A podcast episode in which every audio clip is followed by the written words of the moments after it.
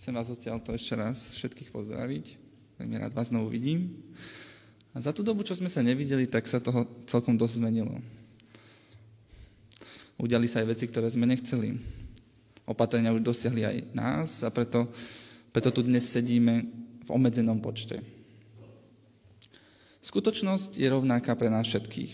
Všetci by sme chceli, aby to bolo trochu ináč. Aby sme mohli zabudnúť na túto celú éru menom COVID. A žiť rovno, rovnako ako predtým. Táto predstava sa netýka len covidu. Chceli by sme zdravé telo, ideálne mladé, otvorené možnosti, partnera, ktorý s nami zdieľa naše vízie a ciele, prácu, ktorá nás baví, blízkych, ktorí sú chápaví, zbor, ktorý je živý, znovu plný, duchom svetým naplnený. A okrem iného by sa nám tiež hodilo auto, ktoré sa nekazí, dom, ktorý netreba opravovať, priateľov, ktorí pomôžu a deti, ktoré poslúchajú. Je pravda, že nie všetci sme v rovnakej situácii, čo znamená, že nie každý chceme tie isté veci. Pretože ak sme deti, tak ťažko môžeme chcieť poslušné deti. Napriek tomu ale všet, všetko, všetky tieto veci niečo spája. A to práve to, že všetci pre tieto veci, ktoré chceme, alebo ktoré sú pre nás dôležité, niečo robíme. Každý vie, že dom sa predsa nepostaví sám, auto sa same nezostrojí a dobrí priatelia z neba nespadnú. Či, či už sme dobrí v plánovaní, alebo nie, či sme rozhodní, alebo nie, všetci chceme tú istú vec. A to je úspech. Úspech pri tom, ako niečo robíme. Úspech pri tom, ako niečo vyrábame. A toto nie je otázkou len svetských alebo obyčajných vecí. Veď kto by sa nechcel modliť modlitbu tak, aby boli vypočuté jeho modlitby? Kto by nechcel čítať Bibliu tak, aby k nemu prehováral sám Boh? Kto by sa nechcel postaviť svojim problémom tak, aby ich porazil? Aj keď to celé možno znie trochu jednoducho alebo obyčajne, tak to naozaj také je to, čo všetci hľadáme, je úspech. Naše činy sú týmto vedené. Vždy, keď niečo vyrábame, keď niečo opravujeme, kedykoľvek sa o niečo snažíme, za tým všetkým hľadáme úspech. A preto tieto veci máme všetci spoločné. Nie ani jeden medzi nami, kto by nechcel, aby skončila éra covidu. Nie ani jeden medzi nami, kto by nechcel, aby bol zbor s osobnením samotných nebies. To všetko máme spoločné. To, čo nás ale rozdeluje, je spôsob, ako sa k tomuto úspechu chceme dopracovať. Dnes budeme pokračovať štúdiu knihy Príslovia. Je to už doba, kedy sme naposledy spolu študovali knihu Príslovia. Príslovia je kniha, ktorá, ktorej záujmom je múdrosť. Hovorili sme, že múdrosť je spôsob, akým starovekí ľudia nazerali na svet – staroveký človek veril, že Boh, keď stvoril svet alebo realitu, tak do nej vkladá múdrosť, ktorá určuje, ako veci fungujú a ako správne majú fungovať. Múdrosť je teda poriadok sveta, podľa ktorého všetko vo svete funguje.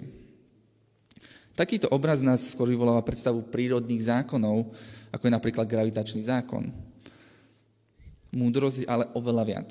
Je to spôsob, akým sa pozeráme na seba, na druhých, na veci okolo nás. Múdrosť nás nielen učí fyzikálne zákony, ale tiež nás učí byť spravodlivými, šlachetnými, čestnými a odvážnymi. Toto všetko je múdrosť.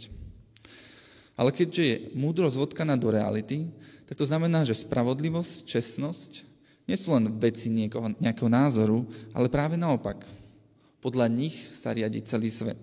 A kto, kto podľa toho nejde, tak tento má spočítané. V prvej kapitole sa múdrosť predstavila a povedala nám, čo nám ponúka. Tiež nám ale povedala, že aký je koniec tých, čo odmietnú. A ak odmietneme, tak sa, nám, tak sa nad nami nezlutuje múdrosť. Ale rovnako ako my sme odmietli ju, tak ona odmietne našu prozbu o pomoc. Ľudí, čo tak učinili, ústami otca pomenovala ako zlí muži. Keďže ale zlí muži nemajú múdrosť, tak sú odkázaní na to, aby prekrucovali realitu. Niekedy im ide o zisk, Niekedy tak činia preto, že to považujú za, za správne. Zlí muži ale neboli jediní, pred kým nás varovala. Vystupovala tu žena a text ju pomenoval ako zvláštna alebo cudzia žena. Budeme čítať z knihy Príslovia z 5. kapitoly od prvého verša. Kto chce, môže čítať spolu so mnou. Syn môj, počúvaj pozorne moju múdrosť. K rozumnosti mojej naklon svoje uši, aby si si zachoval rozvahu a tvoje pery uchránili poznanie.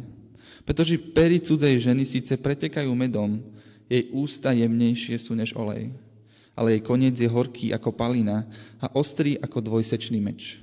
Jej nohy zostupujú k smrti, jej kroky vedú do podsvetia. Nedrží sa cesty života, ale jej chodníky blúdia a ona nevie kam. Preto ma teraz, synovia, počúvajte a neodchádzajte od výrokov mojich úst. Vzdial od nej svoju cestu a nepribližuj sa k dverám jej domu, aby si, aby si tak svoju čest nevydal iným a svoje roky súrovcovi. Aby sa cudzí nenasítili tvojou mocou a dom cudzinca neobohatil tvojou námahou.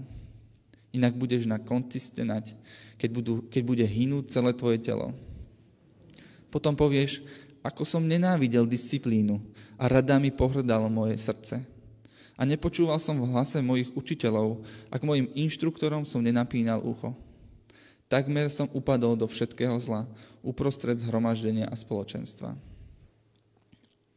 Pí vodu zo svojej vlastnej nádrže a tok zo stredu tvojej studne majú sa vylievať von tvoje pramene a po uliciach potoky vod? Sú len tvoje a nepatria iným. Aby bol tvoj prameň požehnaný a teš sa zo ženy tvojej mladosti. Je z ťaby utešená laň a pôvabná srňa. Nech ťa opájajú jej prsia po celý čas. Ustavične sa kochaj v jej láske. Prečo by si sa mal kochať v cudzej žene, syn môj? Prečo by si mal objímať ňadra inej? Lebo pred očami Boha sú cesty muža, on zvažuje všetky jeho kroky. Zločinca zotroče jeho vlastné hriechy a v povrazoch jeho hriechu bude chytený. Zomrie, lebo sa mu nedostalo disciplíne a množstve jeho hlúpostí sa stratí. Text sa delí na štyri časti. Prvé dva verše sú oslo- oslovenie, ktoré typické pre všetky vstupy otca k synovi. Tretí verš nám začína novú časť, a to slovom, ktoré vyjadruje dôvod otcovho vyjadrenia. Predstaví sa nám nová podstava, ktorá už bola v druhej kapitole, ale odteraz sa jej bude, budeme venovať viac.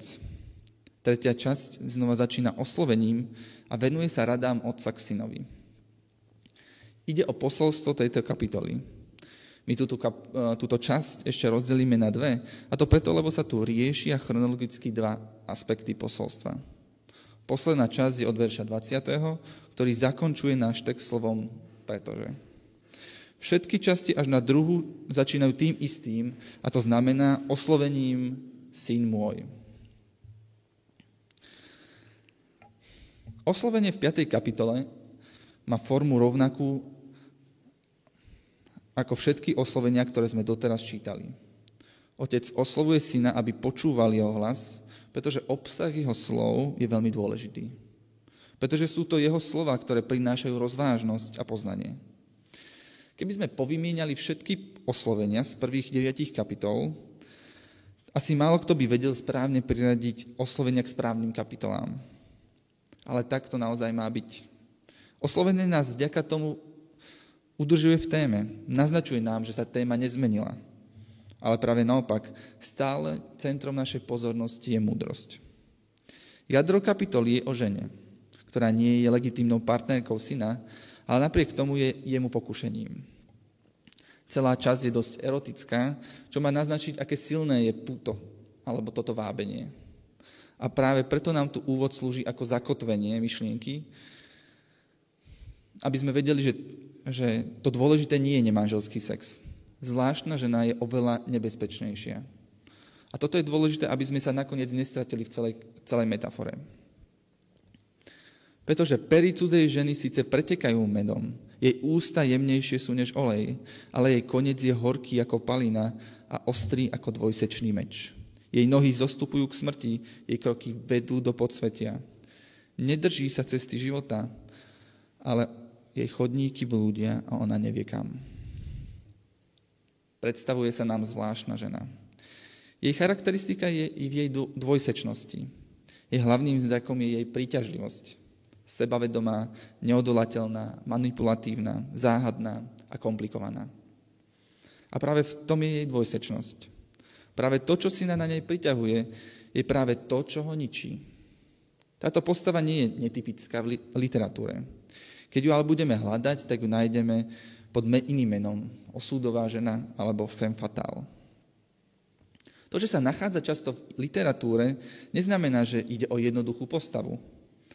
Skôr to naznačuje, že zvláštna žena predstavuje niečo, čo trápi nie jednu civilizáciu a ani nie jedného autora.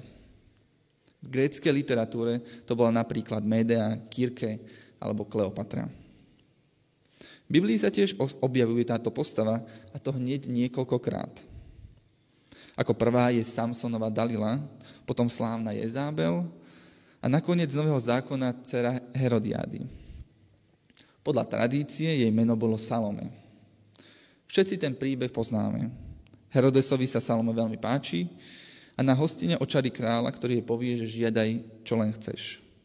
Salome má ale svoje zámery, alebo skôr je jej matka, a chce, pretože sa chce zbaviť Jana Krstiteľa. A tak na hostine, keď očarí Herodesa, ktorý je pred všetkými slúby, že môže žiadať, čo chce, si nakoniec vypýta Herodesovú hlavu. Žiadaj, čo len chceš, zneli jeho slova. To, čo ale nečakal, že bude chcieť, že si od neho táto žena vypýta jeho dušu. Podobne aj Dalila Samsona zvádza, ale nakoniec mu vždy iba prinesie problémy a smrť. Muž, ktorý holými rukami roztrhol leva. Osľou čelusťou pobil tisíc mužov, Nakoniec ho ale porazí jedna zvláštna žena. Napriek svojej krehkosti je zvláštna žena mocná. Obvykle preto stojí v centre zápletky a rozhoduje o celom dianí. Je ako paradox, ktorý sa vynie, pretože aj keď je malá, napriek tomu dokáže zničiť celé kráľovstva. Zvláštna žena drží všetko vo svojich rukách. Mohla by, mohlo by nás trochu zvádzať k tejto žene pri, jednoducho, pri, uh, jednoducho označiť ako hriech, abstraktne. A to vďaka jej negatívnym asociáciám. Veď predsa tieto ženy zvádzajú mužov k zlým činom. Ale to nie je úplne pravda. Ako sme spomínali, tak zvláštna žena je charakteristická svojou atraktivitou. Keď ale poviem pícha, lakomstvo, závisť, hnev, smilstvo, nestriedmosť, lenivosť, tak nás tieto veci vôbec nepriťahujú. Keď spomeniem tieto hriechy, tak niekedy sa dostavia až fyzické prejavy. Začne nám stúpať tlak, zatneme peste a podobne. Keď počúvame, keď ako príbeh, ako je Judáš zradí Ježiša, tak nás nekličí myšlienka, že, že by sme tiež chceli zradiť Ježiša. Ani trochu. Hriech je našou realitou a sme jeho neoddeliteľnou súčasťou rovnako, ako on je našou. Ale nenávidíme ho, pretože nám ničí život a znehodnocuje ho. Na druhej strane je zvláštna žena niečím, po čom túžime, ale zároveň nás to zabíja. Tretiu časť rozdelíme na dve. Kým prvá je príznačná tým, že je rada aj negatívna, čiže čo by si nemal robiť, druhá časť zasa príznačná tým, čo by mal syn robiť. Preto ma teraz, synovia, počúvajte a neodchádzajte od výrokov mojich úst. Vzdial od nej svoju cestu a nepribližuj sa k dverám jej domu. Aby si tak svoju čest nevydal iným a svoje roky súrovcovi. Aby sa cudzí nenasytili tvojou mocou a dom cudzinca neobohatil tvojou námahou. Inak budeš na konci sténať, keď bude hynúť celé tvoje telo. Potom povieš, ako som nenávidel disciplínu a rada mi pohrdalo moje srdce a nepočúval som v hlase svojich učiteľov, ako mojim inštruktorom som nenapínal ucho. Takmer som upadol do všetkého zla uprostred zhromaždenia a spoločenstva. V tejto časti nám vrcholí obraz zvláštnej ženy. Naposledy sme hovorili, že zvláštna žena nepredstavuje hriech. Alebo aspoň nie tak viditeľne. Ale čo teda predstavuje? Náš úvod nás zasadil do metafory. Pripomenul nám, že to, čo, o čom hovoríme, nie je na prvý pohľad zjavné. Ale to, o čo tu celú dobu ide, je za tým. Téma bola múdrosť a teda aj všetko, čo čítame, čítame práve v tejto perspektíve.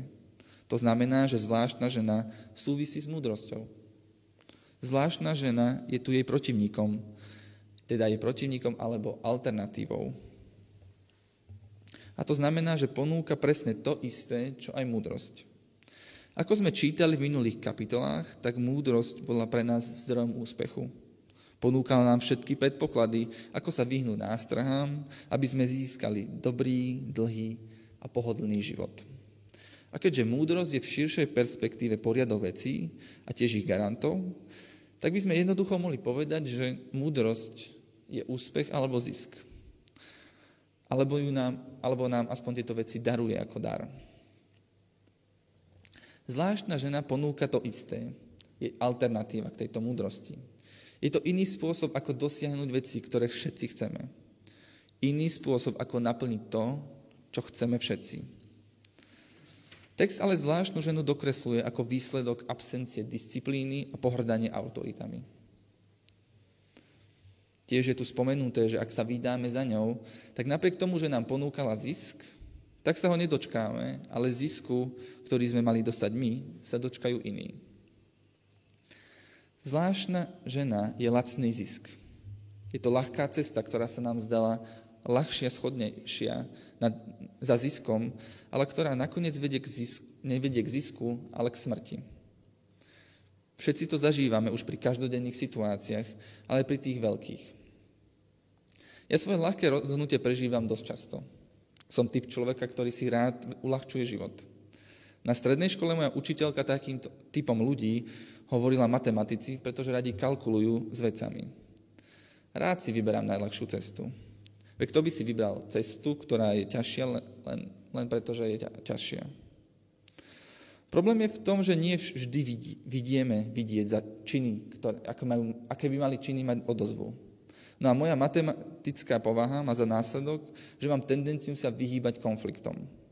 Nie, že by som nemal rád konflikty, veľakrát nám dávajú dobré veci, veľakrát nám ukážu novú perspektívu, ale častokrát sú namáhavé, vyžadujú od nás určitú aktivitu alebo predpoklady, Čiže nie je to vždy pohodlné.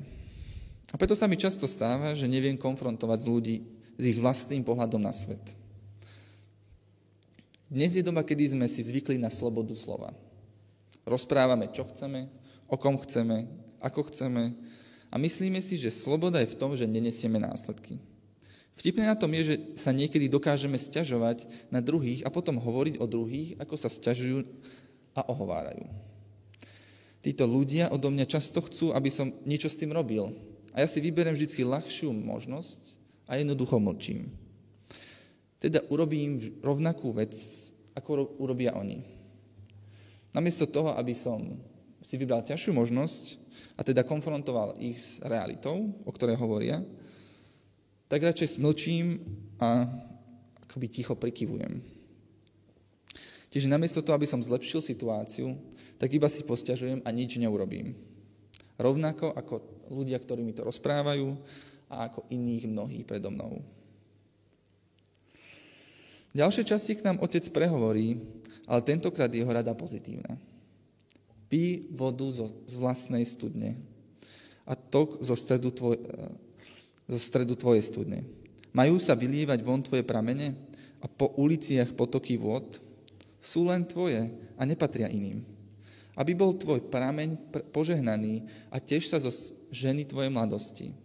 Je z ťaby utešená laň a pôvabná srna. Nech ťa opájajú jej prsia po celý čas.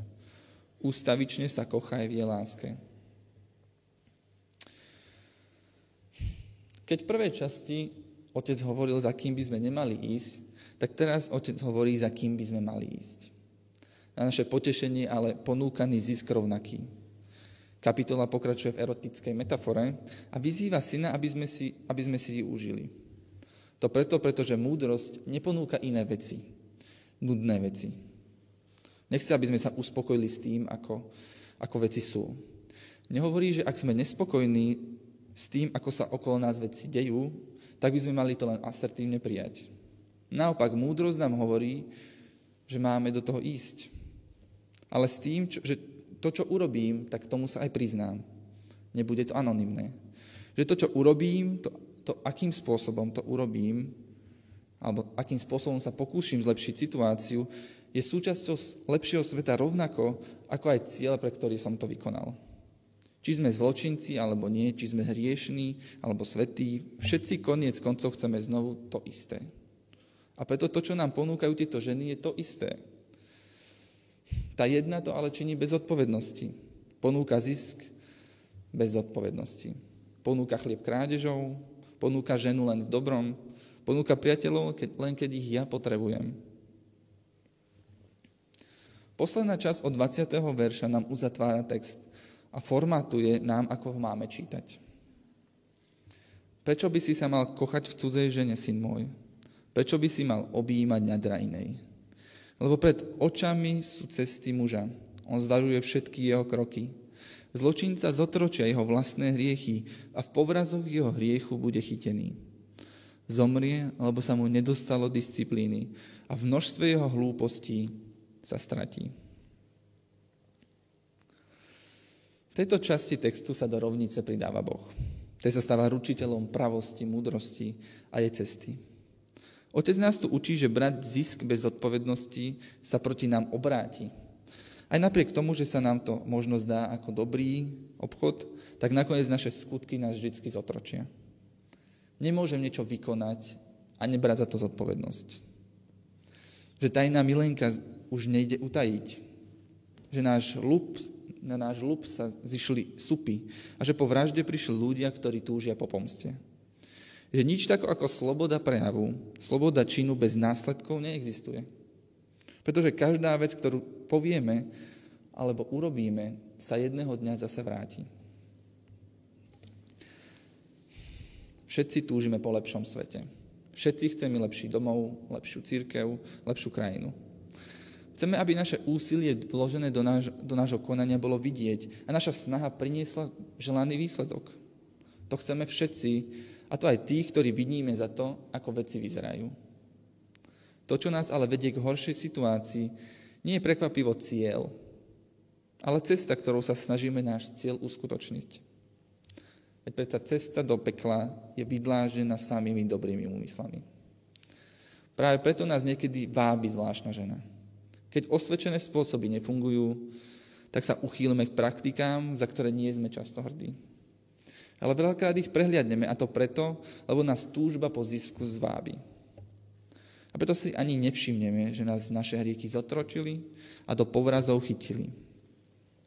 Náš sen o nebi, o lepšej situácii zomrie, pretože sme vymenili disciplínu za seba ospravedlenie a múdrosť za hlúposť. Prajem nám všetkým, aby sme sa nenechali zvábiť ľahkosťou ohovárania, ziskom skradnutia alebo jednoduchosťou manipulácie, pretože všetky tieto veci napriek tomu, čo ponúkajú, nič nakoniec za sebou nenechajú. Veci, do ktorých sme ale vložili to najlepšie, prinesú úspech, ktorý vydrží a ktorý nás nezotročí. 아멘.